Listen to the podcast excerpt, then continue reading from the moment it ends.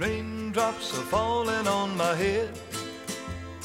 And just like the guy whose feet are too big for his bed, nothing seems to fit.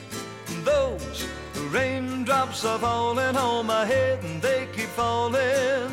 So I just did me some talking to the sun. And I said I didn't like the way he got things done.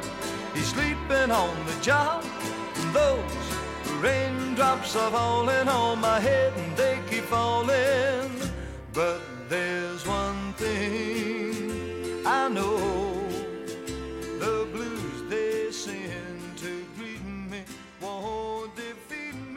Kun Kansas City Chiefs oli edellisen kerran Super Bowlissa, vuosikymmen oli juuri vaihtunut, kuten nytkin.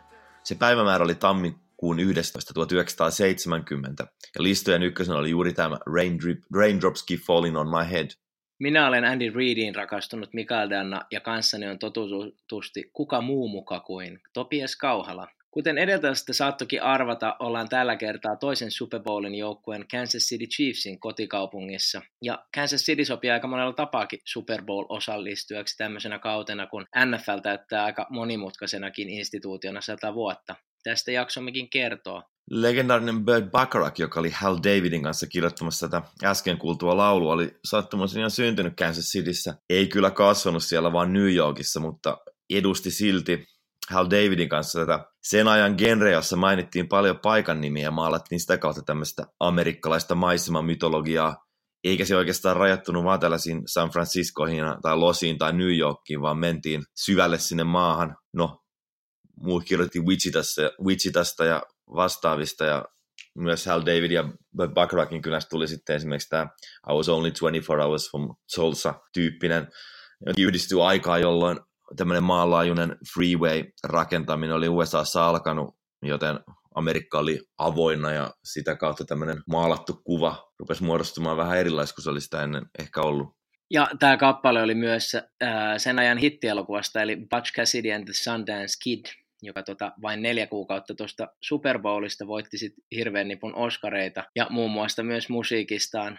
Tämä itse elokuva kertoo rötöstelijöistä aika klassisessa genressään, mutta sitten samalla semmosista, jotka uhmaa auktoriteetteja ja establishmenttia. Ja tietenkään se ei ole amerikkalainen oikeus tämä, mutta et kuitenkin maan historian rakentunut aika vahvasti tämmöisen pohjalle, että ei vallankumous olisi ollut mahdollinen ilman tämän leffan Butch Cassidyn ja Sundance Kidin mentaliteettia. Tällainen lännen myytti, eli edelleen siis vahvasti, kuten tuossa äsken noissa Oscareistakin nähtiin, no okei, okay, parhaan elokuvan Oscarin sai sentään Midnight Cowboy, joka edusti jo vähän tällaisia niin kuin uudenlaisia suuntauksia ja uudenlaisia miehenmallejakin, mutta parhaana pääosan esittäjänä, miespääosan näyttelijänä palkittiin vielä kuitenkin toi naapuriosavaltion aivan suuri mies John Wayne länkkäristä True Grit, eli, eli tematiikassa oli edelleen kaikkea uudisraivauksista ja inkareista ja kauboista. Toki tämäkin nyt oli jo ehkä semmoinen tietynlainen ristiriitainen vaihe John Waynekin katsonnassa, joillekin oli edelleen tällainen suuren konservatiivisen Amerikan sankari, ja sitten taas joillekin ehkä, tai no siinä vaiheessa kuitenkin jo puhutaan se, että oli Vietnamin sodat ja kaikki senkin protestit käynnissä, ja vähän tämmöinen modernimpi Amerikka, niin edusti jo kaikkea muuta. Semmoinen Amerikka, mikä itse asiassa vähän helposti unohtuu, kun aina kun mielenkiinnossa sinänsäkin, kun tutkii NFLn historiaa, niin sitten se itse asiassa se mielikuva Amerikasta, mikä siitä jää, on, on astetta konservatiivisempi tietty ajankuvakin ajatellen kuin se todellisuudessa on, mistä tämäkin nyt on ehkä vähän esimerkki. Itse asiassa John Waynein ja ihanan Andy Reidin välilläkin on kytkös, joka sijoittuu Hollywoodiin, jossa Andy Reidin isä oli töissä, ja Andy päätyi sitten apuriksi pienenä poikana ehkä 10-12-vuotiaana hoitamaan tämmöisen Merv Griffin Show cateringia. Ja siellä hänen yksi tehtävä oli valvoa, että nämä, tämän ohjelman vieraat saa maksimissaan kolme lihapullaa. Nyt kerran John Wayne oli vieraana ja Andy teki työtä käskettyä ja valvoi hänenkin saavan just tasan saman määrän lihapullia. Ja tästä on hauskasti sanottu näin, että You said no to Rooster Cogburn in True Grit. Kid, do you want to live? You denied the Duke extra meatballs. Nyt kun tästä lännen on tässä jo enemmän kuin vähän keskusteltu, niin sekä ei ole oikeastaan millään tavalla irrallinen tai kaukana Kansas Citystä. Et sinne on laitettu aikoinaan tapahtuman paljon lännen elokuvia, ja niitä niin kuin ylipäänsä tehtiin ihan hirvittävä määrä, ja oikeasti aika pitkä lista niistä sitten sijoittu Kansas Cityin. siellä oli jopa merkitty, että on sellaisia outuuksiakin kuvattu kuin Jesse James meets Frankenstein's daughter. Siis joku on tällaisen elokuvan nähnyt, niin kertoo, voi ihmeessä kertoa, että onko semmoinen elokuva hyvä. Mutta me ei edelleenkään olla niin kovinkaan kaukana tällaista lännen elokuvien maailmasta, jos miettii esimerkiksi sitä, että Chiefsin peleissä soi tämä Tomahawk Chop-hoilaus. Tämä itse Chop kuvaa sitä Tomahawkien swingiä, käden tai jonkun kirven heilautusta, joka ymmärrettävästi tietenkin näyttää tv tosi hienolta, kun täysin punainen Arrowhead hoilaa sitä vastustajan tiukassa paikassa ja kovan metelin stadion yrittää luoda vielä enemmän painetta vastustajan pelaamiseen. Ja siihen on tietenkin aika helppo samaistua semmoisena katsojakokemuksena. Tulee semmoinen olo, että olisi hienoa olla nyt just Arrowheadillä, vaikka pakkanen pureekin. Mutta tämä kätkee myös alleen aika paljon vaikeaa ja sensitiivistä Yhdysvaltain historiaa, ja ei sen tietenkään tarvitse tulla mieleen, kun tällainen 2020 katsoo kevyt bisse kädessä Patrick Mahomesin henkeä salpauttavaa ja sulavaa pelaamista, mutta tämä on kuitenkin sen asia, mikä on hyvä historiankin takia ottaa huomioon. Joo, siitä on sanottu, miten se esimerkiksi paljon halventaa Amerikan alkuperäisväestön väestöä alentamalla niin jonkinlaisiksi tällaisista skalppeeraajiksi, milloin sitten tomahawkit, tomahawkit kädessä. Tähän liittyen totta kai ollut paljon, siellä on paljon edelleen on reservaatteja siellä Kansas Cityn alueella on ollut myös paljon dialogia siitä, että mikä on itse asiassa oikeasti ok tässä. Ja Kansas City Chiefs on ottanut paljon näitä Native Americans mukaan, mukaan siihen ottelutapahtumaan on ollut esimerkiksi laulamassa kansallislaulua ja muutenkin jossain tällaisesta, mikä se käänte ihan täysin ongelmatonta, että sitäkin on jotkut kritisoinut, että se nyt on vähän sellaista, että, että heitä otetaan sinne sitten tällaisiksi eräänlaisiksi tanssiviksi apinoiksi, vaan jotenkin niin kuin esiintymään ja omalla tavallaan ehkä vähän vielä pönkittämään semmoisia vanhoja myyttejä, mielikuvia ja sitä, sitä niin kuin tiettyä kerrontaa. Ylipäänsä aika tämmöinen kipeä ja vaikea asia edelleen. Ja on tätä asiaa nyt tuotu tämän playoff runin aikanakin tietoisuuteen ja päästään tähän tämmöiseen kulttuurillisen omimisen ö, tematiikkaan, mitä puolustellaan aika usein sellaisella kunnioituksella ja semmoisella ihailulla fighting spiritistä, sisukkuudesta, varmaan jotain semmoista maskuliinista myyttisyyttä, joka herättää sitten kunnioitusta, mutta historia huomioiden, niin jälkikäteen käytynä tämmöinen kunnioituskeskustelu on aika falskiakin, semmoista. Et niin hyvät kuin nämä aikeet sitten onkaan tässä, niin aika vahvasti luodaan ja monistetaan edelleen niitä stereotypioita, joka sitten on taas vaarallista ja ongelmallista ja ikään kuin semmoista vähän ylentämällä alentamista. Ja sitten tullaan näihin maskotteihin ja semmoiseen, että kuka haluaa ylipäänsä olla maskotin roolissa. Et, et, tähän nyt ei kannata sillä mennä liikaan, että sitä saisi ihan oman podcast-jakson, sarjan podcast-jaksoja mutta tätä on otettava huomioon, kun puhutaan Kansas City Chiefsistä, koska siinä on by definition toi nimessä toi ihan tämä aspekti. Sellaisena niin kuin historiallisena taustana tässä on se, että kun ollaan kuitenkin aika lännessä, ainakin suhteessa siihen, miten joskus Amerikkaa hahmotettiin sieltä itärannikolta käsin, niin oli nämä maat lännessä, niin joskus nämä oikeasti myös annettiin, nämä tulkittiin, että nämä nyt on huonoa seutua monessa mielessä sitten tällaisille valkoisille muuttaa sinne, niin joten ne myös annettiin sitten intiaaniheimojen käyttöön. Porukkaa siirrettiin oikein sinne alueelle sille, että nämä on teidät. No, mitä tapahtui sitten Amerikan sisällissodan jälkeen? Juuri tälläkin seuduilla niin oli paljon niin konflikteja sitten alkuperäisväestön ja sitten USAn armeijan kanssa. Ja sitten heitä heidettiin paljon pois sieltä ja sitten taas silleen niin kuin tuli, tuli sittenkin valkoisia emigrantteja muutti länteenpäin ja muutti myös sinne, missä on nykyään Kansas City. Et näissä on aina se, että sellainen tietynlainen voittajan versio ja aina se vallitsevaksi kerronnaksi, että he saa määrittää jotenkin, että miten asiat on ja miten niistä kerrotaan. Että koko tällainen lännen valtaaminen ja tämmöinen Amerikan läntinen rajaseutu, myyttinen rajaseutu, niin on ollut mielettömän merkittävä osa sitä sellaista koko maan kerrontaa, miten sitten on niin kuin luotu myyttiä siitä, mitä tapahtuu ja mitä amerikkalaisuus edustaa ja mitä näissä lännen elokuvissakin sitten niin kuin paljon on. Mielestäni on ylipäänsä mielenkiintoinen ilmiö, miten amerikkalaiset itse aika paljon rakastaa tällaista itsensä määrittämistä ja maansa tarinan maalaamista, mikä nousee jotenkin vielä erityisesti näin Super Bowlin alla esiin. Nyt esimerkkinä vaikka toi Budweiserin Super Bowl-mainos, jossa on tällainen typical American teema. Ihan niin kuin silleen tavallaan ihan hyvän maassa tehtynä, mutta mielenkiintoinen, että sellainen on. Mainittakoon tietysti vielä se, että Budweiser tulee tästä samasta osavaltio, eli Missourista, kuin mistä Kansas City Chiefs on.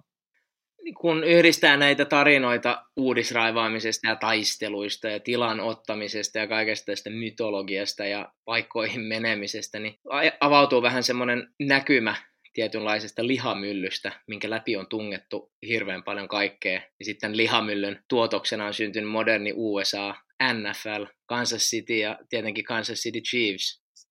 Joo, ja kun tähän seuraan ja sen siihen kaupunkiin yhdistyy paljon tällaista tietynlaista mediaania, tällaista amerikkalaista keskiarvoa, niin on, on sitäkin kautta, kuten tässä ollaan ehkä vähän painotettukin, että osua, että Amerikan nyt tässä suurimmassa pelissä on Kansas City Chiefs, ja etenkin kun on tämä todellakin tämä satavuotiskausi, eli siellä on Chiefs tällaisena mediaanin seurana ja mediaanin kaupunkina, eikä nyt esimerkiksi sitten vähän uudemmat seurat Tennessee Titans tai sitten Houston Texans, ketä nämä sitten tässä AFCn puolella Chiefs pudotti matkalla tähän Super Bowliin. Kun halutaan mennä Super Bowlin historiaan, niin pitää sitä ennen mennä Kansas City Chiefsin edesmenneen omistajan Lamar Huntin takapihalle. Siellä lapset pelasivat tietyn nimisellä pallolla ja tämä Hunt on muutenkin yksi ihan eniten NFLää muokannut henkilö. Ihan semmoisen George Hallasin ja muiden kumppaneiden jälkeen. Ja tähän tullaan aika paljon piankin. Tähän tekisi myös nostaa renesanssimies Mitchell Trubiskin sitaatti Right now we have no identity, we're just searching mutta hän on Chicago Bearsin pelinrakentaja eikä siten liity tähän mitenkään. Niin kun tästä ollaan tällaista tietynlaisesta osuvuudesta ja sopivuudesta puhuttu, niin sekin on niin kuin tavallaan osuva, että nyt tämä satavuotiskaudella tämä Super Bowl pelataan juuri Miamiissa, että siellä on eniten pelattu Super Bowleja, et, et, ja siellä on tällaisia todella myyttisiä pelinrakentajia, pelinrakentajia paljon esiintynyt Joe Namathista Peyton Manningin, joten sitäkin tällainen Patrick Mahomes istuu tämmöiseen kaanoniin. No, osuvampaa olisi sinänsä ehkä ollut vielä se, että jos NFCin puolelta olisi sitten vaikka ollut tällaista Green Bay Packersia, New York Giantsia tai Chicago Bearsia, joku näistä tällaisista niin Hallmark-seuroista, mutta no, AFCn puolelta Chiefs ainakin edustaa hyvin tällaista post 1960-luvun lopun NFL ja tällaista amerikkalaista jalkapalloa ja sitä, niin kuin sitä aikaa, milloin lopullisesti amerikkalaista jalkapallosta ja NFLssä tuli tämmöinen koko American pastime. Nyt tuossa New York Timeskin ihan niin kuin hiljattain itse asiassa tässä niin kuin tuon konferenssifinaalin otteluraportissaan kirjoitti, miten The Chiefs on tämmöinen building block NFL franchise cos- cosmically linked to the league's roots as a collection of teams in Midwestern Commerce Centers, eli tällaisessa, niin tällaisessa tyypillisyydessä. No, tässä mainitaan keskilänsi, mutta se on itse asiassa vähän vaikeampi määrittää tietyllä tavalla maantieteellisesti. Oikeasti ollaan todella lähellä niin kuin ihan koko USAn keskipistettä, ja mitä mä oon ymmärtänyt, niin Kansasista on, kun se on niin keskellä maata, niin siellä, mihin, ihmistä, mihin ihmiset muuttaa tai mihin ylipäänsä matkustetaan, niin se menee aika sillä tavalla, että ne, sieltä mennään sekä länsirannikolle että itärannikolle. Sitten tällaisessa pohjois-eteläsuunnassa sieltä mennään Chicagohun tai sitten sieltä mennään Texasiin. Mä itse asiassa katoin tässä myös Kansas Cityn lentokentän lentoinfoja, niin siellä oli kyllä lentoja vähän kaikkialle Detroitista New Yorkiin tai Las Vegasista Dallasiin ja sitten taas jostain Denveristä Orlandoon mikä itse asiassa tämäkään on mitään enää täysin yleistä, koska kuitenkin Amerikassa aika paljon, kun lennetään kaupungissa toiseen, jos puhutaan vähänkin tällaista pikkasen pienemmistä kaupungeista, niin aika paljon joudutaan lentämään vaihtojen kautta. No, joskus tämän kaupungin identiteetti on ollut myös tällaisena tietynlaisena NS-etelän kaupunkina, mutta se on pikkuhiljaa siitä identiteetistä, tai se on vähän niin kuin kadonnut se identiteetti siitä. Jo sisällissodan puolella se halusi itse asiassa olla unionin puolella, no se pieni kaupunkipahne, mikä silloin edes oli Kansas City, kun sitten taas Missouri, eli se osavaltio, missä Kansas City on, niin se oli taas näitä edelleen vielä näitä tämmöisiä niin orjaosavaltioita. Niin Kansasissa on kova grillauskene, joka voisi tuoda aika hyvin mieleen sen, että tuo on ollut alun perin etelän kaupunki, ja että sitä kulttuuria on sieltä ollut aika paljonkin läsnä. NFL-kontekstissa juuri tämä Lama Hunt oli se, kuka oli hyvin voimallisesti sitten AFL-liigan kautta tuomassa NFL tällaista keskelle maata. Sitä ennenhän NFL oli ollut hyvin paljon tällainen niin kuin itärannikon ja sitten Rust Beltin juttu, että sen rannikon lisäksi otetaan tällainen teollisuuskaistale, mikä menee Pennsylvanian kautta Ohioon ja siitä Michiganin ja Illinoisin, niin se oli sitä oikeastaan tavallaan semmoista NFLn Heartlandia. Ja jos rupeaa miettimään koko tämän lajin kannalta, niin se oli itse asiassa todella merkittävä asia se, että Kansas City oli yksi tällainen kaupunki, mihin NFL tuli, ja mitä sitä kautta lähti tämmöinen amerikkalaisen jalkapallon pääsarjatason kulttuuri leviämään, ja ylipäänsä tämä Kansas City oli Hantille hyvin, hyvin rakas, rakas paikka sitten lopulta, vaikka hän olikin sitten taas Dallasilainen alun perin. Me puhuttiin silloin Baltimore-jaksossa semmoisesta 1959 pelatusta Greatest Game Ever Played, ja tämän Lamar Huntin liekki perustaa oma seura lähti siitä, kun hän näki tämän, ja hän näki siitä heti välittömästi ison potentiaalin lajin suhteen, TVn suhteen, talouden suhteen, ja se on aika hyvä muistaa, kun katsotaan nykyään NFLää semmoisena multimiljardibisneksenä ja tosi isona, ja sitä löytyy aina Rovaniemen korjaan Tornion Hennesiltäkin voi ostaa NFL-tuotteita, niin kuitenkin se alkuperäisen porukan, mikä tätä lähti ajamaan, niin kohtas, he kohtasivat aika isoja haasteita, että ei ollut mitään nousukiitoa, että nämä lain pioneerit, Halas, John Mara, Bert Bell, Curly Lambeau, nämä, niin he on pistänyt siihen todella todella paljon aikaa ja kärsimystä. Ja, ja, mutta Hunt, Hunt sitten näki vähän myöhemmin ison potentiaalin tässä ja hän ei itse kovista yrityksistä saanut perustaa omaa, se, tai siis ei saanut omaa seuraa, joten hän päätti sitten perustaa ihan täysin oman liigan. Ja silloin tämä seura perustettiin Texasiin, joka sitten myöhemmin siirtyi Kansasiin. Ja sitten myöhemmin tämä Hunt oli isossa osassa tämän AFLn ja NFLn yhdistymisen taustalla. Ja tuossa kun oltiin äsken Lamar Huntin erittäin kauniin ruohon takapihalla, niin tämä ihan nimi Super Bowl juontuu siitä, miten tota siellä pihalla lapset pelas palloa, niin siellä tämän pallon nimi oli Super Bowl. Että et vaikka Kansas City ei pelaisi nyt tulevassa Super Bowlissa, niin Lamar Hunt on erittäin olennainen osa tätä, miksi näitä pelejä, pelejä edes yleensä pelataan.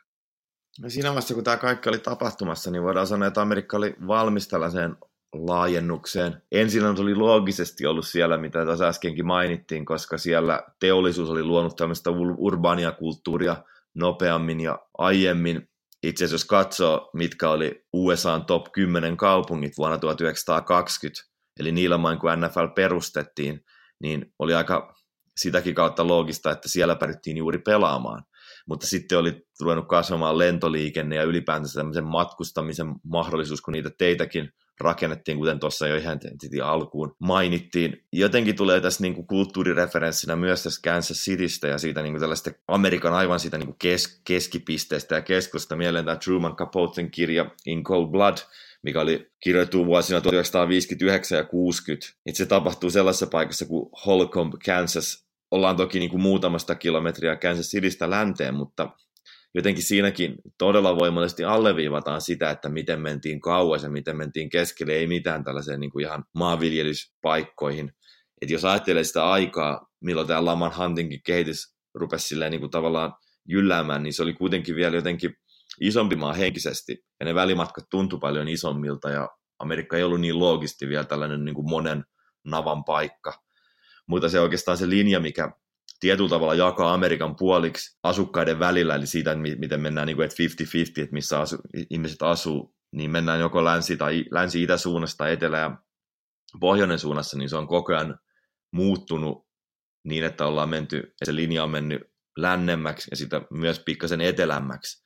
Et, et, tietyllä nerokkaalla tavalla NFLn tarina on ollut hyvin paljon sitä, että ne on ollut kuitenkin sitten niin kuin ajan hermoilla tällaisessa maan kasvussa, ja tällaisessa niin kuin isommassa liikehdinnässä ajatellen sitä, että kun amerikkalaiset rupesi pikkuhiljaa muuttamaan enemmän länteen, niin NFL pystyi menemään, rupesi menemään länteen.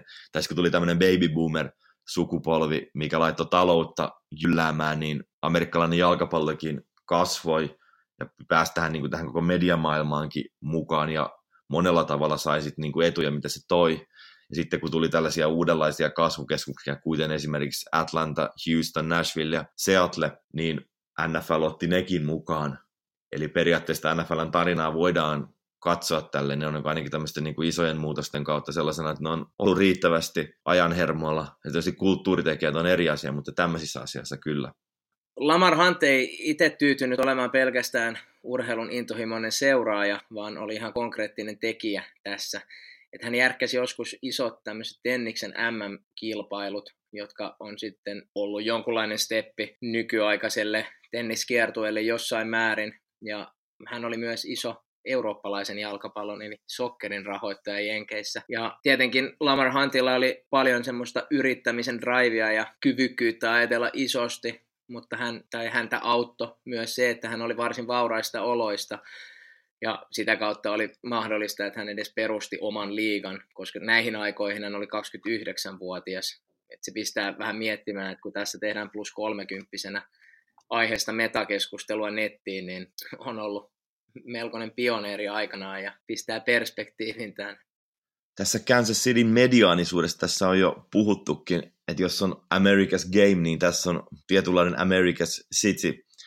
Juuri sellainen niin kuin tietynlainen median eli keskiverto, jos vaikka esimerkiksi New York, Miami, San Francisco, Los Angeles tai New Orleans on jotenkin tällaisia kaikki omanlaisia poikkeuksia – Kansas on itse asiassa kooltaankin aika tällainen tavallinen kaupunki, eli jos rankataan USA-metropolialueet asukasmäärien mukaan, niin Kansas City on siellä 31. Ja sen tarinakin on sinänsä tyypillinen, ehkä tämmöinen keskisen Amerikan tarina, että se oli risteys, josta lopulta tuli sitten kaupunki.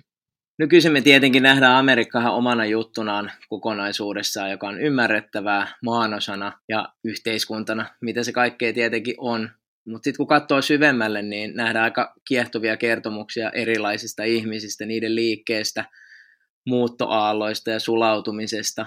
Ja esimerkiksi just Kansas City sai nimensä tämmöisestä, että oli kerran tämmöinen ranskalainen sotilas, joka jotenkin karkas ranskalaisten linnoituksesta, ja matka johti sitten aina Kansasin seuduille – jossa tämä päätyi asumaan alkuasukkaiden kanssa ja diilaamaan laittomasti nahkaa, mistä mulle tuli jotenkin tosi vahvasti mieleen Revenant-elokuva, vaikka se ei nyt liity millään tavalla tähän, mutta ne olosuhteet, se kylmyys, kosteus, kaikki oli jotenkin niin julmetun fyysistä. No, mutta sitten tämä ranskalainen ää, kirjoitti jonkunlaisen tämmöisen tapahtumaraportin, jotenkin puhdistaakseen nimensä, koska tämä nyt oli karkuri, ja siinä tässä raportissaan hän mainitsi tämmöisen termin kuin Rivière de Changer tai Chanzez, en osaa ranskaa pahoittelut. Ja sitten toinen kuvaava esimerkki semmoiselle ajan pioneerihengelle ja duunaamisen kulttuurille oli tämmöinen, että kun tämä kaupungin väestön kasvu alkoi, niin sitä jotenkin boostasi isosti tämmöinen Hannibal Bridge, joka menee tuon Missourioin yli, joka siis yhdistää Kansas Cityn ja Missourin ja sitten sillan arkkitehti oli samalla myös tämmöinen lentoteknologian ihan tämmöisiä merkittäviä kantaisia. Siis jos otetaan vielä yksi esimerkki, niin kuin Kansas on tunnettu puistoista ja vesilähteistä, niin tässä oli isona osassa arkkitehti nimeltä George Kessler, joka oli sitten taas saksalainen. Kun puhuttiin tuosta lihamyllystä, niin mitä hirveän moni muukin maa tietenkin on, mutta nimenomaan Amerikkaan on semmoinen lihamylly hyvässä kuin pahassa, että kliseinen kansojen sulatusuuni. Mutta kun siellä on ollut tämä valkoinen taulu, mitä tosi moni on päässyt maalaamaan, osa onnistunut ja osa ei. Juuri Kansas Cityn kautta on niin mahdollista piirtää tämmöinen yhdenlainen Amerikan muotokuva just siinä, että se on välimalli vähän kaikkeen se on vähän urbaani ja sitten se on vähän maaseutua edustava, tai no itse asiassa vähän enemmänkin maaseutua edustava, mutta kuitenkin, että siinä on nämäkin kummatkin puolet. Se on jossain määrin jopa liberaali, mutta sitten se on jossain määrin konservatiivinen. Se on aika individualistinen, mutta se on myös kollektiivinen siinä, että miten joitain asioita tehdään myös yhdessä ja on semmoisen yhdessä teon dynamiikka, mistä Chiefs on omalla tavallaan esimerkki. Se on jopa aika kosmopoliitti, joissain tällaisissa musa- ja taidemeiningeissä, mitä siellä on, mutta sitten se on myös monella tavalla aika tällainen tietynlainen tavallinen, tai miten ehkä amerikkalaista sanottaisiin, että se on niin kuin authentic. Sitten on myös tällaisia niin kuin tietynlaisia tilastoja, jos katsotaan niin kuin tavallaan Amerikan demografiaa, eli siitä, minkä ikäisiä, minkälaisia ihmisiä Amerikassa on, ja miten eri kaupunkialueet edustaa sitä tavallaan semmoista, että mikä on se keskiverto, niin Kansas City on tälläkin listalla siellä kymmenen, eli, eli oikeasti on tällainen tietynlainen mediaani. Hauskaa tietysti täällä on, mikä ei nyt ehkä ole semmoista, mihin nyt yhdistäisi Amerikan, niin tämä on myös tämmöinen kuin City of Fountains, koska siellä on niin paljon suihkulähteitä. Ja tietysti syy on, on ehkä vähän sitä amerikkalaisempi, että ne rakennettiin aikoinaan, koska siellä oli joskus niin todella paljon hevosia, että ne tarvitsi juomapaikkoja. Siellä on aika eläväinen downtown, raitiovaunut, mitkä ei nyt ehkä ole semmoinen, niin kuin, ehkä ei ole se kova sitten tai ole kovimpia tämmöisiä amerikkalaisuuden esimerkkejä. Sitten siellä on myös kova grillauskene, minkä tietysti jo vähän mainitsin tuossa ajatellen sitä, että sillä on niitä etelän juuria. Kansas Cityä kutsutaan myös Paris of the Plainsiksi, ja mä oon nyt tämän suhteen vähän kahden tiedon varassa, mikä ei ole ollenkaan hyvä juttu, mutta on sanottu, että siellä on Pariisin jälkeen eniten boulevardeja, mutta sitten oli jossain muualla myös, että siellä olisi enemmän boulevardeja kuin Pariisissa. En tiedä, minkälainen lähteistö sitten johtaa mihinkin tuloksiin, mutta kuitenkin Pariisi toimii hyvänä referenssinä siihen, että tämä on aika no, ehkä erilainen tai näyttäytyy hyvin erilaiselta kuin semmoinen perusmielikuva amerikkalaisesta kaupungista. Sitten toista, jos mietitään semmoista keskisuuria tavallisen amerikkalaisen kaupungin semmoisia siluettia, unohtaa ne boulevardit siellä, mitkä sitten siellä on siellä katutasossa, niin Kansas City on taas oikeastaan just sitä, miltä, se, minkä, miltä ne monet niin kuin tavallaan pystyy kuvittelemaan, että on aika laakea maasto, pieni pilvenpiirtäjä keskusta ja sen ympärillä tällaisia matalampia keskustarakennuksia sitten ympärillä esikaupungit ja välissä menee sitten jossain se jokikin. Sitten on myös kaikki tämmöinen niin ihmisiin ja siitä syntynyt dynamiikka, Kansas Cityssäkin on isot tällaiset eräänlaiset rotulinjat, eli on, on, on asuinalueita, selkeästi asuinalueita, mitkä on aika valkoisia asuinalueita, ja sitten on selkeästi sellaisia alueita, mitkä on taas todella afroamerikkalaisia, ja sitten niissä on isot tällaiset tulo, tuloerot, et sielläkin oli aikoinaan tämmöinen white flight-ilmiö, oli 1960-luvun mellakat, jotka siellä syttyi sitten Martin Luther Kingin murhasta. Olennaista tässä on niin tietyllä tavalla se, että tällaistenkin asioiden on annettu tapahtua, että ne ei ole vain tapahtunut. Että tässä on vähän tämmöistä tietynlaista lihamylly, lihamyllymeininkiä. Sitten tuosta etelän identiteetistä mainitaan vielä, niin Kansas City oli todella, tai todella kova jatsmesta.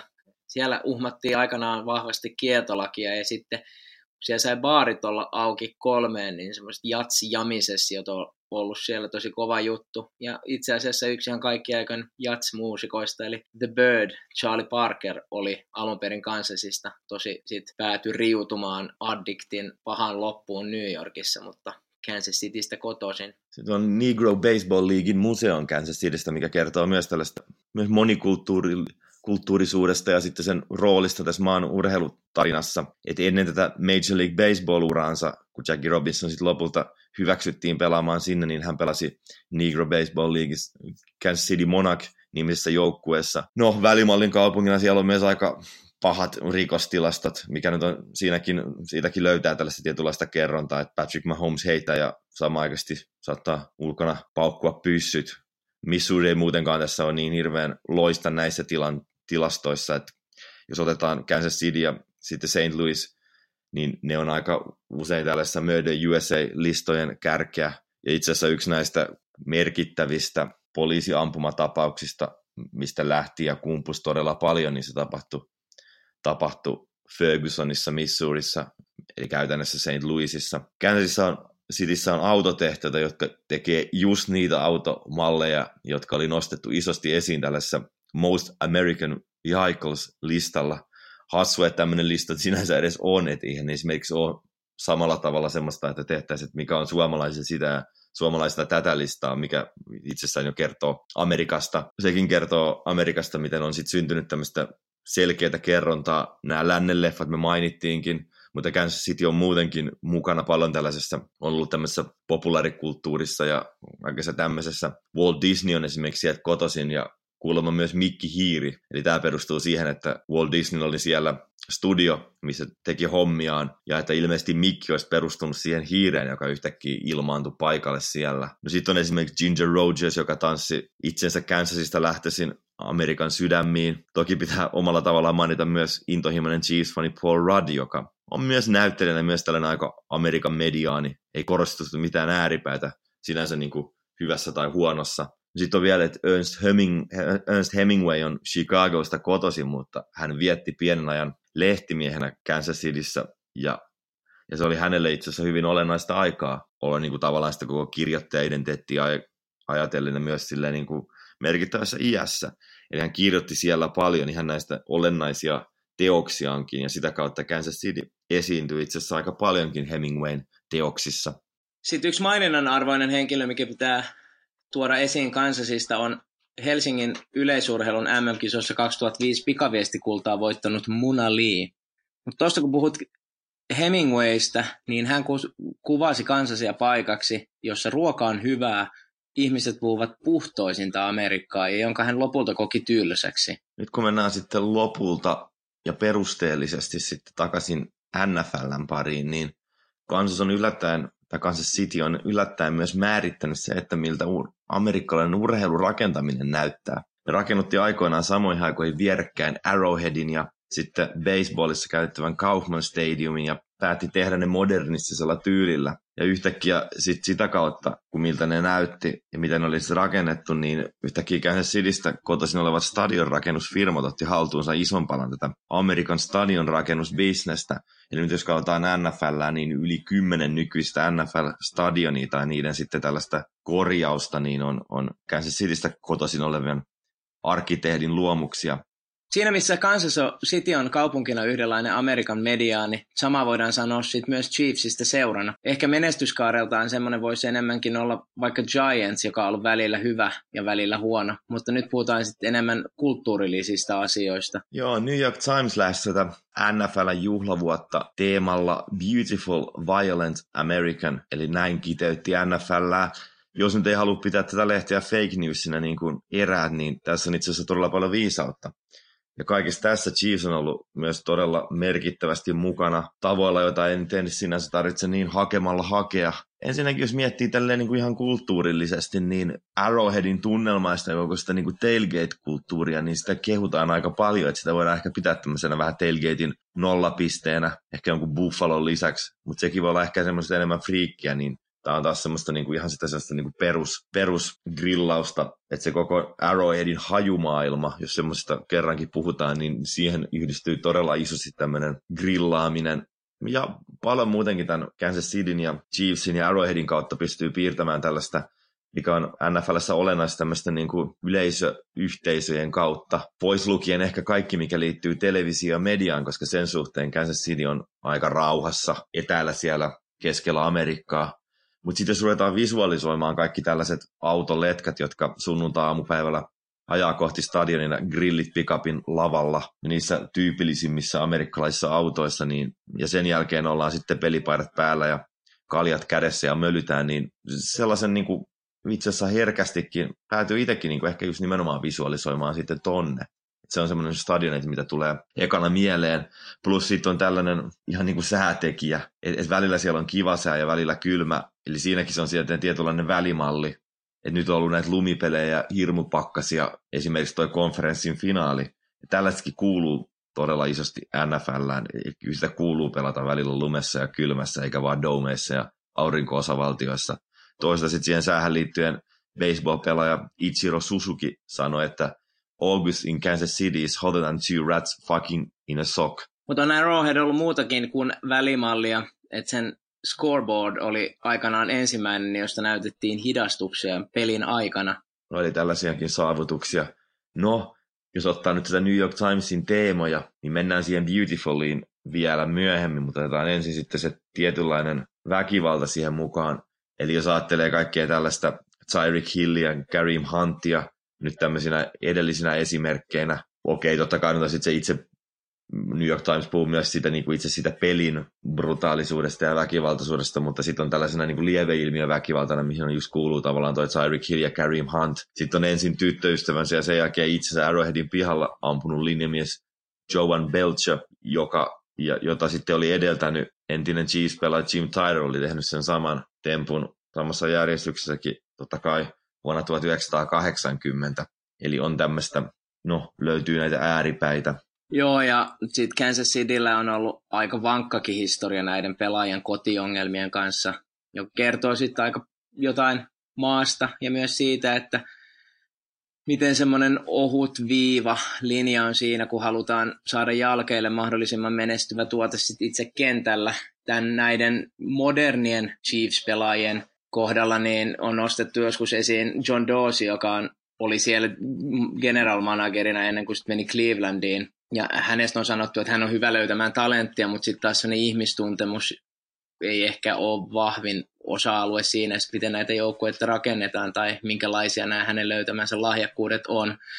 Ja sitten siitä päästään tietty semmoiseen kysymykseenkin, että, että miten tämmöinen high performance urheilu rakennetaan, että miten paljon tarkoitus pyhittää keinot. Mutta sitten Hillin tapaus, niin se on puhuttanut aika paljon, kun se alun perin potkittiin collegeista 2015, pääsi sieltä Kansasiin ja sitten viime kesänä oli taas hämminkiä ja, ja sitten päästään semmoiseen, että, että miten käsitellään semmoista tilannetta, kun sulla on tuommoinen pelaaja, mutta sitten se on saman aikaan kuitenkin wide receiver, joka juoksee sen alle 10 sekuntiin, että kuinka painavat syyt pitää olla sen suhteen, että sitten potkitaan pois. Sitten on Kareem Huntin tapaus, mikä on jollain tavalla vähän samanlainen kuin aikanaan se Ray Ricein tapaus. Kumpikin syyllistyi naisen pahoinpitelyyn ja kummassakin tapauksessa todistusaineisto ei tullut seuran tai liigan etsintöjen kautta, vaan tuli tämmöisen TMZ-sivuston kautta. Et, et kumpikin sai liigalta ensin vain pienen sanktion, mutta sitten kun nämä tuli nämä videoaineet esiin, niin sitten se homma muuttui. Hunt sai kahdeksan peliä ja Ray Rice ei taas sitten koskaan pelannut. Sitten päästään siihen, että myös medialla ja sosiaalisella medialla on aika iso rooli siihen, että saadaan näitä tämmöisiä tapauksia esiin ihan videoiden muodossa. Et, et ehkä ilman näitä todisteita, niin näidenkin tarinoiden lopputulos olisi voinut olla eri. Sitten kun siinä on se, että Tyreek Hill edelleen jatkaa Chiefsissä ja Kareem Hunt sai sitten heti sopimus purettiin, niin siinä taisi olla ilmeisesti jonkinlaisena tekijänä myös se, että Hunt oli valehdellut seuralle ja kertonut jotenkinlaisen erilaisen version, mikä tässä oli tapahtunut, ja sitten kun sitten video paljastui, niin sitten sieltä paljastuikin, ja tuli se video, niin paljastui, että mitä siellä oli oikeasti tehty, joten sitä kautta semmoinen luottamus seuran puolelta meni sitten siihen, mikä on toista toki sinänsä vähän niin kuin ironinen syy purkaa sopimus, että siinä ei arvioida itse tekoja, ja nythän Sports Illustrated juuri tämän Super Bowlin alla, kun siellä on ne mediatilaisuudet, niin teki Tyreek Hillistä sitä kautta jutun, että miten hän oli ollut niin, kuin niin hyvä mediankin edessä ja on ilmeisen pidetty Chiefsissä ja tällainen helpon pelaajan maineessa. Eli, eli ero esimerkiksi onkin Antonio Browniin on se, että koska Brown on ongelmatekijä koko seuralle, niin häntä ei sitä kautta nytkään erityisesti haluta kosketa. Että se ei se ole välttämättä se vaan, mitä on tehnyt, vaan miten sitten kaikki tämä muukin Eli, eli nyt sitten niin kuin Hill, koska on niin helppo pelaaja, niin tärkeä pelaaja, niin mukava pelaaja, niin se on sitten sellainen syy, että oli periaatteessa vaikka tällaiset kaikki taustalla, niin silti hän on tämmöinen niin kuin todella keskeinenkin kasvoseuralle. Niin ja tästä pääsee ehkä auttamatta myös vähän siihenkin, että kuinka paljon NFL ja sen frankkarit on halukkaita avaamaan näitä pime- pimeitä puolia esiin, joka on sitten ihan ymmärrettävää, koska harvoin mikään muukaan yritys tuo tieten tahtuen omia ongelmiaan esille sinänsä tässä ei nyt tähän aiheeseen hirveästi kannata viettää aikaa, mutta kertoo tietyllä tavalla hyvän esimerkin siitä, miten kiiltävä julkisuuskuvaa tämmöinen 15 miljardin organisaatio yrittää pitää. Yksi semmoinen tosi sivujuonne esimerkkitapaus on vähän tästä on semmoinen, jossa aikanaan ESPN hyllytti nykyisin Ringer podcast ja internetsivustoa pyörittävän Bill Simonsin sen takia, koska hän oli kritisoinut NFLn komissaaria Roger Goodellia, että median rooli tämmöisenä kiilottavana kanavana ja taloudelliset insentiivit, että, että semmoinen jenkkifutiksen ristiriita siinä, missä kaikessa muussakin, että pinnan alla on paljon likaa. Ja jos nyt halutaan vielä mennä kansasia näihin ongelmiin, niin ihan tuon Lamar Huntinkin perheessä on ollut näitä tapauksia, että Lamar Huntin poika on syytetty seksuaalisesta väkivallasta ja, ja muuta tämmöistä, että sillä aika, jotenkin heidän ympärillään pyörii tätä aika paljon. Ja sitten on taas ihan täysin toisenlaisia tarinoita, että, että esimerkiksi sillä Chiefs pelasi sellainen linjamies kuin Ryan O'Callaghan, joka tuli homoseksuaalinen ulos kaapista ensin seuran psykologille ja sitten joukkuetovereille. Kaikki oli sen asian kanssa ok. Hän oli siis ensin palannut Patriotsissa ja sitten tämä tapahtui. Tämä hänen tavallaan voimistuminen sitä, että ne oli valmis tulemaan edes silleen niin kuin seuralle ja pelaajille ulos kaapissa, niin se tapahtui niin kuin Chiefsissä. Hän on itse asiassa kirjoittanut kirjankin, mikä olisi varmaan aika mielenkiintoista lukea, en ole lukenut vielä, mutta sellainen kuin, ja mikä on itse aika kuvaavaa tietynlainen tämmöinen NFL ajatellen ja sen, sen hyviä ja huonoja puolia. My life on the line, how the NFL damn near killed me and ended up saving my life.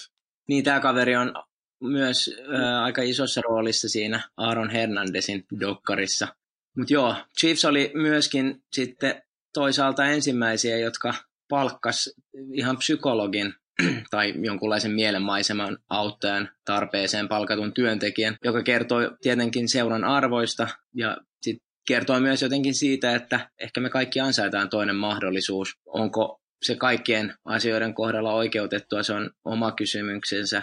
Ja sitten toisaalta onko psykologi pelaajia varten vain sitä, että saadaan maksimoitua se jengin potentiaali. Ja siinäkin on sitten taloudellisia insentiivejä, vaikeita kysymyksiä, ei näihin ole vastauksia ja varmaan se on kombo tätä kaikkea, että et ihan normaalia elämää, paljon intressejä. Sitten Andy Reid oli itse aikana antamassa Michael Vickille toista mahista, kun Vick oli joutunut ongelmiin tämmöisen koiratappelun takia. Ja sitten Vickistä tuli sitten taas itsestään lopulta iso eläinten suojelun puolesta puhuja. Ja sitten yksi mielenkiintoinen tapaus kans mikä avaa paljon Amerikkaa ja NFL, niin on tämän Chiefsin tä- puolustuksen tähtipelaajan Tyron Matthewn, eli Honey Badgerin tarina, joka on tämmöinen tosi ankea, että isä joutui murhasta elinkautiseen, kun tämä oli kaksivuotias. Isoisä kuoli sydäriin, eno tapettiin ja täti kuoli auto-onnettomuudessa. Ja sitten tarinan itse juju on siinä, että tämän Matthewn äiti vaan antoi hänet pois. Ja hän ei koskaan ole oikein siihen saanut vastausta, että miksi näin on käynyt. Että hän on ostanut sitten, kun on tullut rahaa enemmän, niin äidilleen taloon ja yrittänyt tavoittaa sitä kautta kontaktia, yrittänyt saada hellyyttä, mutta ei ikinä saanut sitä vastausta. Ja tämä on sitten tietenkin vaikuttanut hänen kentän ulkopuoliseen elämään, on ollut huumeiden käyttöä ja muuta, joka on sitten hänen kohdallaan saanut hänet luomaan arvonsa uusiksi ja, ja sitä kautta hänestä on tullut tähtipelaaja ja tämmöinen iso liideri, semmoinen, jonka Chiefsin puolustuksen koordinaattori Steve Spagnuolo halusi nimenomaan tuohon joukkueeseen ja oli tuon konferenssimestaruuden jälkeen heti ensimmäisenä etsinyt käsinsä ja halusi hänen kanssaan yhden kuvan ja julistanut kovaäänisesti, että emme olisi tässä ilman sinua. Että, että, tämäkin on taas sitten tämmöinen, että hirveän iso fokus yhteen yksilöön, kun samalla on 53 pelaajan rosteri ja älytöntä tiimityötä. No sitten on kaikkea kaunista, mitä jotenkin ylipäänsä tähän koko peliin ja sen lajin, sen lajin hienoimpiin piirteisiin liittyy ja miten siinäkin Chiefs varsinkin tällä hetkellä on jotenkin semmoisen todella vahvasti kiinni sellaisessa kauneudessa lähti nyt ennen kaikkea Patrick Mahomesista, jos ajatellaan pelaajia. Että et onhan hän niin kuin tietyllä tavalla tämmöistä niin kuin hienointa ja eleganteita, mitä NFL on nyt tarjottavana. Ja kun jos ajattelee tämmöistä, että jos satavuotias NFL rakentaa kasvonsa nyt jonkun ympärillä, niin Patrick Mahomes on semmoisia niin ilmiselviä henkilöitä tähän. Ja jotenkin tavallaan myös edelleen tällainen, tai siis todella ajankohtainen hahmo, että vaikka Niners voittaisikin Super Bowlin, niin Chiefs voi nähdä tällaisena niin kuin heittopelin aikakauden symbolina. Sitten on muitakin tällaisia aika valovoimaisia tyyppejä. Entä kun Travis Kelsey on tällainen hyvin mainostettava pelaaja ja, ja myös tämmöinen omanlaisensa hyvän miehen malli. Sun paljon puhuma Andy Reidkin on sellainen yhdenlainen joka toinen amerikkalainen mies, mutta osa tätä mielenkiintoista valmentaja-obsessiota, mitä me ollaan näissä jaksoissa me puhuttu, erityisesti tässä edellisessä jaksossa, Joo, toi tarina Mahomesin taustalla on aika hauskaa, että, Reed innostui hänestä katsomalla ottelunauhaa ja sitten meni siitä kertomaan seurajohdolle. Ja sitten tämä, tästä selvisi, että kukaan ei oikein ole kartalla tästä, että näissä mock drafteissa ei kenelläkään ole tätä Mahomesia omilla listoillaan. Ja sitten tämä piti hoitaa sitten niin, että mahdollisimman jotenkin vähän huomiota herättäen toimitaan ja yritetään saada draftivuoroa itselleen korkeammaksi, ettei kukaan saisi jotenkin ideasta kiinni, että, että he on kiinnostuneita tästä, että sitä kautta ei kysytty koululta, että millainen tyyppi on kyseessä ja ei tehty semmoista näkyvää taustatyötä ja sitten lopulta tämä saatiin sisään. Ja sitten toi Andy Reid, itsessään kuuluu sellaisiin valmentajia, jotka on ollut pelille tosi tärkeitä ja varmaan mullistaviakin. On ollut semmoisen kehityksen kärjessä, ei ole tyytynyt semmoiseen prosenttipeliin, mutta sitten samalla hän ei ole koskaan voittanut päävalmentajana mestaruutta. Et vaikka on tosi kova arvostus ja maine, niin puuttuu semmoinen urheilunarratiivin olennaisin osa, eli voittaminen. Haluttiin me sitten pitää sitä tärkeänä tai ei. Mulle tulee jotenkin mieleen Reedistä Maurizio Sarri, jalkapallovalmentaja, joka ei ole kansallista pääsarjamestaruutta koskaan voittanut. Tai sitten ehkä koriksessa joku Mike D'Antoni voisi olla semmoinen, joka on vienyt joukkueitaan pitkälle ja ollut pelillisesti tosi mielenkiintoisia, mutta sitten se NBAn voitto on toistaiseksi jäänyt saamatta. No, D'Antoni on voittanut Euroopassa, mutta sitä tämmöisessä voidaan laskea. Ja sitten Reedin kohdalla on hieno nähdä nyt tämmöinen symbioosi tämän Mahomesin kanssa, että, että hän on nyt kokeneempana saanut käsiinsä tämmöisen poikkeuksellisen sukupolvitalentin. semmoista hänelle ei ole aikaisemmin ollut. Philissä oli Donovan McNabb, jonka kanssa se oli kyllä Super Bowlissa. Uralle osui myös Michael Vick, ja Kansasissa hänen alku meni Alex Smithin kanssa, mutta nämä kaikki jäi vähän vajaaksi siitä, miten mä Holmesit tulkitsee peliä. Ne on vaan niin uskomattoman hyvä. Niin mun mielestä jotenkin siistiä, että vielä yli 60-vuotiaana tämmöinen kaunis mieli ei ole ruskistunut, vaan että edelleen ajattelee peliä edistyksellisesti ja ei ole muuttunut konservatiivisemmaksi. Ja nyt se on sitten tuottanut todella tehokasta, mutta äärimmäisen kaunista ja hienoa ja myös voittavaa joukkuetta. Et, et, ja sitten vaikka ne mestaruudet on nyt jäänyt ottamatta, niin Reed on tehnyt aika poikkeuksellisen duunin tuolla. Et, et 2012, joka oli edeltävä kausi, ennen kuin hän tuli, niin noin pelas rekordilla 2.14. Reedin aikana on kaikki kaudet ollut voitokkaita ja huonoin kausi on ollut 9-7. Et, et on myös katkaistu semmoinen aaltoliike että on oltu aika pitkään hyviä. Eikä tässäkään ole mitään myyttistä salaisuutta, vaikka Andy onkin huikea hahmo, mutta oli tämmöinen juttu, missä yksi toimittaja lähti Andy Reidin matkaan kotoa stadionille, ja tämä kyyti lähti kello 3.15 aamut yöllä, kun hän ajaa sinne. Ja tämä oli jotenkin sillain, että Andy Reid tapaa herätä pissalle kello kolme ja toteaa sitten, että ei tässä nyt enää ehkä kannata lähteä nukkumaan. Ja sit lähtee sitten kohti stadionia ja hänen mukaan siinä ehtii tekemään kolme tuntia laadukasta duunia ennen kuin sit itse työ alkaa. Ja tästä oli aika paljon meidän valmennusjaksossa, että lähdetään aikaisin ja, ja, ja otetaan ne kaikki marginaalit edukset tämän jutun aikana, niin toimittaja laski, laskenut nähneensä ehkä 11 autoa sen matkan aikana. Niin sitten Andy kuvasi tämän niin hienosti, että siterataan suomennettuna häntä. Silloin on pimeää ja rauhallista. Astun sisään rakennukseen ja opiskelen. Kun lopetan, on jälleen rauhallista. Menen kotiin lepäämään ja seuraavana päivänä uusiksi. Se on se juttu, josta nautin. En murehdi oikein mistään muustakaan. Nythän me ei vielä tiedetä, miten tässä Super Bowlissa käy, ja ehkä kymmenen vuoden päässä, jos tehdään aiheesta lentopotkumiestä, niin voidaan naulata tietynlaiseksi olennaiseksi pisteeksi ehkä tämä Super Bowl. Ajatellen kaikkea, miten me ollaan käyty näissä jaksoissa läpi semmoista amerikkalaisissa sarjoissa, amerikkalaisissa kaupungeissa elävää dynamiikkaa. Mutta jo nyt voidaan tietyllä tavalla sanoa, että jotain pysyvämpääkin on syntynyt ajatellen Kansas Cityä tällaisena ympäristönä, missä Kansas City Chiefskin operoi. Ernst Hemingway nimittäin näki jo vuosikymmeniä sitten jotain jokseenkin juuri pysyvää. Kansas City was a strange and a wonderful place.